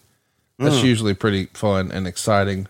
Don't need any spoilers here. Just saying, be sure to check it out tonight. But I do want to ask uh, have you been paying attention to uh, the rumor and innuendo? It looks like uh, Logan Paul is going to be stepping into a WWE ring over in Saudi Arabia to take on Roman Reigns. And boy, the audience online has been kind of split on this. A lot of fans are, are, are pissed off about this and, and hate the idea of it. And well, the other half, they're all for it because they see the opportunity that, you know, Mr. Paul may bring in a whole new audience for them, a whole new group of people. But there's there's even some boo birds out there who say this can't be the guy who beats Roman Reigns after being champ for two years. It can't be a YouTuber, and people are making comparisons to David Arquette before it even happens because it doesn't Mhm. happen until November. All right. But I'm curious from your perspective, somebody who's been around, seen a thing or 2 what do you think about the idea of having potentially a YouTuber who, and by the way, he's more than that. He's helped change the fight game. I mean, he, he fought Floyd Mayweather. He is a legitimate athlete, et cetera, et cetera, et cetera. What do you think? Think he's going to beat Roman Reigns? No, I don't think he's going to beat Roman Reigns. Okay. You ain't got to get hot about it. yeah, I, I I could be wrong. I I I don't. I I like the fact that he's going to wrestle. I do too. Yeah, I think. Uh, I mean, listen, we're going to have uh, Action Bronson wrestle tonight. Tonight. How about that? Yeah, and and he's right. he's tag teaming with Hook, right? Yeah, right. So I, uh, you know, it's all about getting eyes on your product. Yes. And think about the the eyes uh, that that rappers bring in a Hey, lot. Just so I know too, Tony, you said he's going to wrestle him tonight. You mean this Friday night on? Well, yeah, it's going to be if you're going to the arena tonight. It's Yeah. going to be tonight. Yeah. but you'll see it on Friday. Friday night, TNT, Mm-hmm. uh, Action Bronson. That's right. From Fuck That's Delicious and all your favorite hip hop albums. Steps Yeah. through the squared circle. He's dropped a bunch of LBs, got himself Mm-hmm. in much better shape, and he's going to be tag teaming with uh, the guy whose song he performs, his entrance song, Mhm, right. has his son, Hook. And it's Yeah. happening uh, where you can watch it this Friday night. So, two nights from now on TNT. I've, I've had a chance to meet a lot of rappers since we've been doing this. Yeah. Uh, we met one in Buffalo, and I'm sorry I don't know what his name is, but he West he Side Gun. Westside Gunn. Okay, he brought out uh, Daniel Garcia. All of them are just uh, are cool motherfuckers, buddy. Action Bronson is just a, a great guy. They're just like down to earth people. I think you would actually like um, the Buffalo outfit. It's Westside Gunn, Benny the Butcher, Conway the Machine. Mm-hmm. Uh, I've put a lot of folks on them. They're actually wrestling fans from way back Yes. when. Right. And uh, they even have a song, uh, Westside Gunn does, called SummerSlam 88. Ooh. And uh, they play clips from Mean Gene in the song. Whoa. And at the end, he he says, uh, SummerSlam 88. I, I swear I never heard this Mean Gene promo, but it's such a great line. SummerSlam 88. It's the most fun you can have with your clothes on. and I was like, dude, Mean Gene was the man in 1988, but my seven year old ears weren't really listening for it. Yeah. But now that I understand a thing or 2 Mm-hmm. I understand the greatness that was Mean Gene, just casually slipping that in. That was so fun. I, I, I can safely say that there's never going to be another Mean Gene. Yes. Like there'll be another J, never be another JR. Just uh, unique personalities that were so good at their job that it was secondhand nature to them. Just, just amazing stuff. But Logan Paul, you're for it. Yep. Me too. Me too. I'm I'm for anything that helps put eyes on the product. And of course, you know, if they want to compare to Dave Arquette, they can because it's probably the same person that's still on the toilet shitting for an hour. There you go. Yeah. How about it? I like when Tony does a callback. we haven't uh, spoken of it recently, but uh, Another break. yeah, Another four, break in the four match. break match, boys and girls. Wow. Four breaks. Did you hear that uh, Cassio Kid now has a podcast on our network? He's uh, he's tag teaming with Road Dog Brian James. Wow, you're you're running out of people to put on your on your network, aren't you? We are. What happened is uh, Road Dog started a podcast with Ryan Katz, who has done everything in wrestling behind the scenes, and they had both recently departed, uh, not this earth, but NXT. And now I believe they're both back working for the organization, but I guess Brian was able to hang on to the podcast and Ryan was not. So Ryan hit me up and said, Hey man, I got to find somebody I got chemistry with uh, to do this podcast with because I think Ryan's going to have to give it up. Any ideas? And I saw him and Cassio just tearing it up and cackling every time they hung out. And I said, Well, you know, Cassio does radio for a living. Mm-hmm. And there you go. Ta da. As the internet has now reminded us, Conrad's trying to get all of his hillbilly friends jobs in wrestling. Mm. Well, listen, Cassio is a is a talent Yes. and can do a podcast with anyone. Yes. He can. I've done I've done podcasts with him. Yes. He's he's great to work with. So, and if, if, if you're going to just do a backhand comment, Conrad's hillbilly friends, fuck you. Oh, there you go. Okay. Uh, oh, you didn't know. Available oh, now. you didn't know. Yeah. Cassio So Kid. So this guy Ryan cannot do the podcast anymore. I, I don't. I don't think WWE let. Oh, look at the shoe coming in oh, okay. right off JJ's foot. Nails Ricky Morton with it. Slides Arn Anderson out. He's Referee gonna taking a bump. Turn around. Tommy Young make the count. One, two, three. We've got new champs. Or Arn and Tully allegedly win the belts here. I would figure that we've got about five minutes. Oh, yeah, here we go again. Oh, Earl Hebner says, "Wait a minute, I saw." And he said, "Well," and he in front of him, and Snavitz in front of him. So he's always so what? I've been told something. I go, whoa, whoa, we're going to restart the goddamn match. I don't know why that was so funny, but it was. said, and that's what we're going to do. Now, fans are kind of confused here that they're restarting the match, but they won't be confused once the one, two, three takes place. There's already a couple of Coke uh, cups in the in the ring. Okay, fans, don't wait till '96 to do that, please. Yes, please. Uh-huh. Oh, are these? Are they going to throw this out now? They are. They're going to throw this out, and they're going to retain the titles. There you see Gibson and Anderson. Blanchard and Morton are fighting back around front row ringside. Look at them. We talked about the battle lines. You called this whole show by yourself. How much more difficult was that to call a show by yourself? Uh, if I recall, it was it was very difficult. But if but if I recall, and I I, I know I'm right on this, I uh, really really wanted to do that because, like wrestlers, I wanted more a chance to talk more. Right? Mhm. They, they wanted a chance to wrestle more. I would think to learn their craft. Uh, you know, Conrad, I'm uh, what seven years out of college here, Right. So I'm still kind of young. As you can see, when they, they show me, uh, Jesus Christ, how about let's let's fucking light it, okay? Brawling through the absolute darkness. what the fuck was what? Okay, either we didn't know the finish production wise. Give me a fucking light. But you know what? There's some realism to this, isn't it? Yes. Yeah. I mean, that's what makes it feel real, right? Right, right sure. By the way, I just want to remind everybody that uh, you would eventually see a tag team title switch between these two tag teams, but it doesn't happen here. It's going to happen on the 29th. So 10 days later, also in North Carolina, you guys are doing a TV taping at Pfeffer College Gym in Misenheimer, North Carolina. That is Pfeiffer. Whatever. You got it. Okay. Okay. Uh, and uh, that's where the title switch happens, and it happens in what I believe is a no DQ match. Mm-hmm.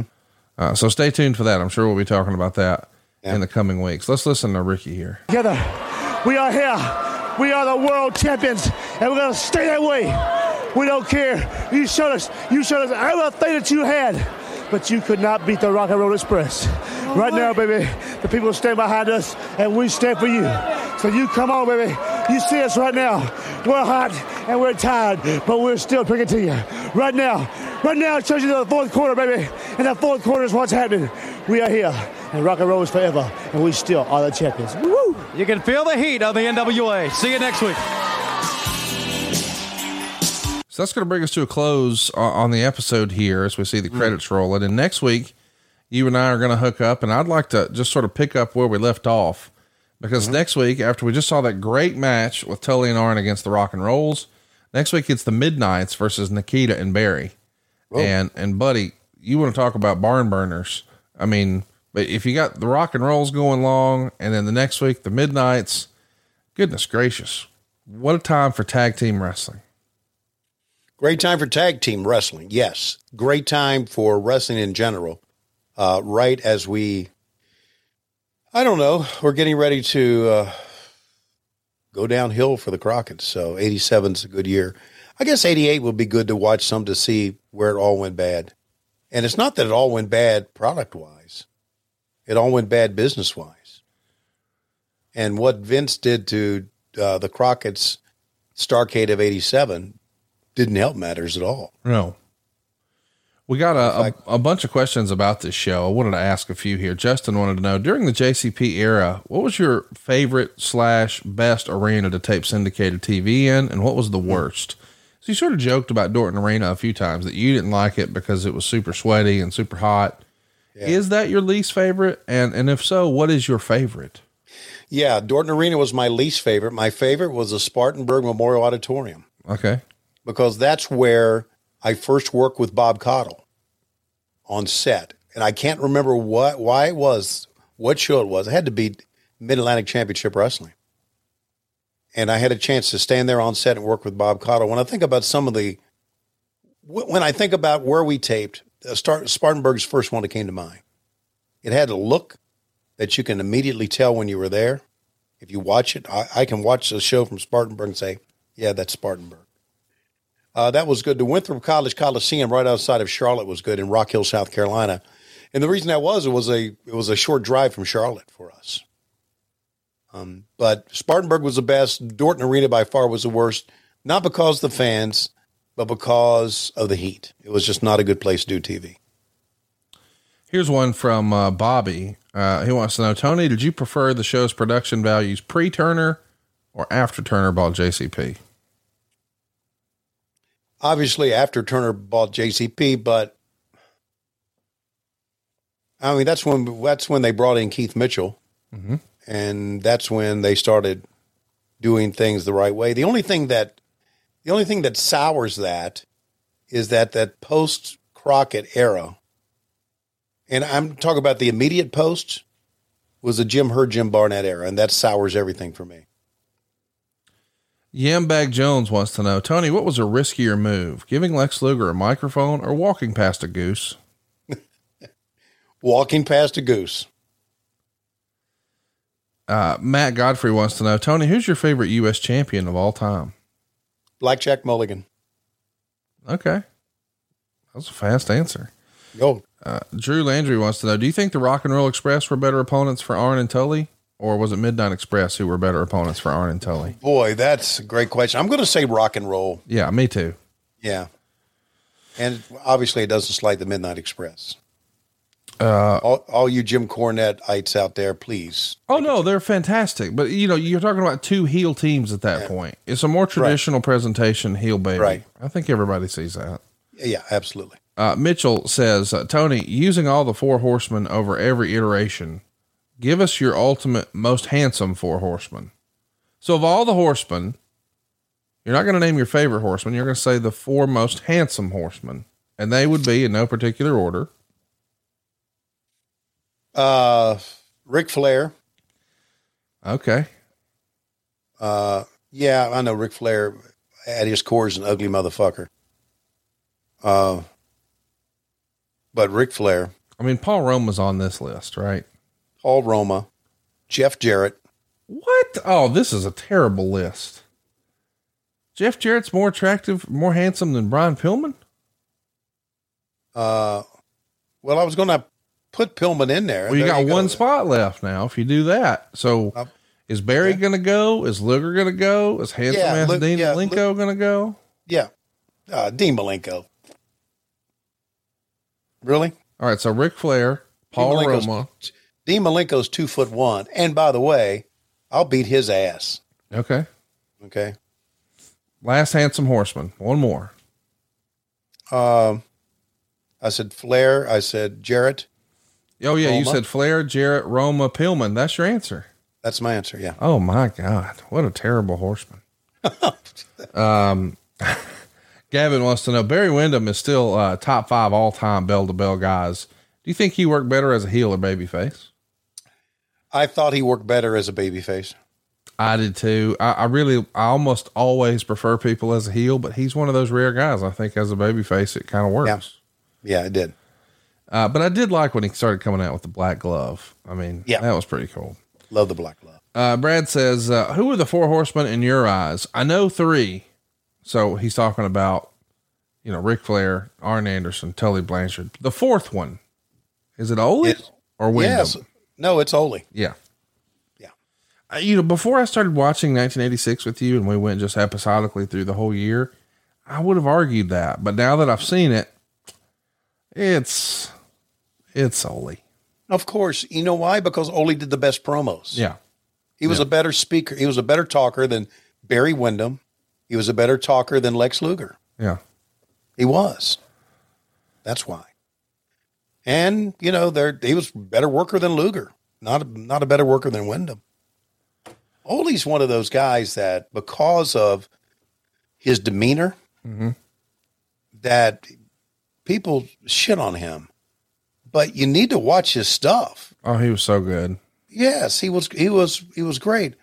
And you know, in later years, Ole told me the story, and I don't know if you know the story or not. But he- in these later years, he regrets the way he way he treated Vince and Linda. Oh, I didn't know that. Yeah.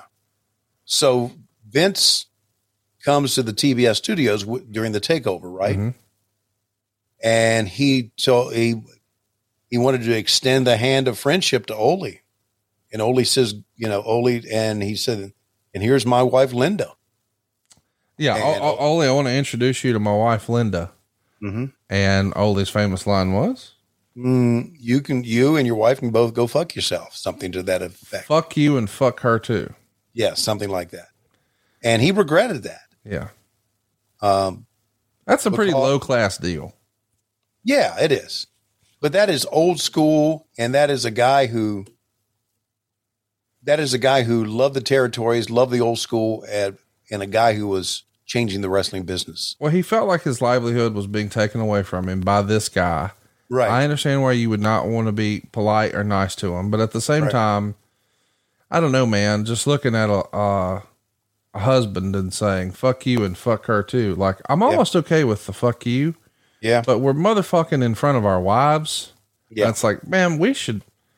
I don't know. Yeah. Maybe not do that. And only re- regrets that, and Yeah. there's that's a reason why you don't that Ole wasn't a part of the Four Horsemen that was inducted into this Hall of Fame. In 2012, by the way. Yeah. Yeah. So uh anyway, but Ole's to me is is uh, what makes up the Four Horsemen. And we're going to be talking about the Horsemen a little bit next week because we just saw the Rock and Roll Express have a great match. Now we're going to see the Midnight Express have a great match with Barry Windham and Nikita Koloff. We know that uh, Barry is eventually going to turn heel. Nikita's now the baby face, but I think we all still preferred him probably as a heel. But buddy, there was no better heel than Jim Cornette in that era, and uh, he's going to bring his boys ready to fight next week right here on WHW. But Tony, right now, it looks like it's about that time. Well, ladies and gentlemen, in the ring right now is Tony Schiavone, standing ready to do some ring announcing. And wait a minute, uh, the music hits. It is uh, it is a Barbra Streisand tune, and coming to the ring with her arm in a sling and uh, kind of limping to the ring is Lois Schiavone, and she has oh my God, she has a rolling pin in her left hand. She apparently is going to send. Uh, the, apparently, Tony and Lois Berger are going to have a match. Uh, wouldn't you like to see this match? Uh, oh my God! Calling the match is uh, Cassio Kid and Road Dog. They'll be doing the play-by-play. And oh, you didn't know? I would rather take a shit for an hour than watch this match because we're desperately out of time. We'll see you next week on What Happened When. We come to you each and every Wednesdays on Westwood One slash Cumulus, but on Mondays and sometimes Tuesdays, we come to you on Patreon, patreon.com forward slash WHW Monday. And of course, ad shows.com. Yeah.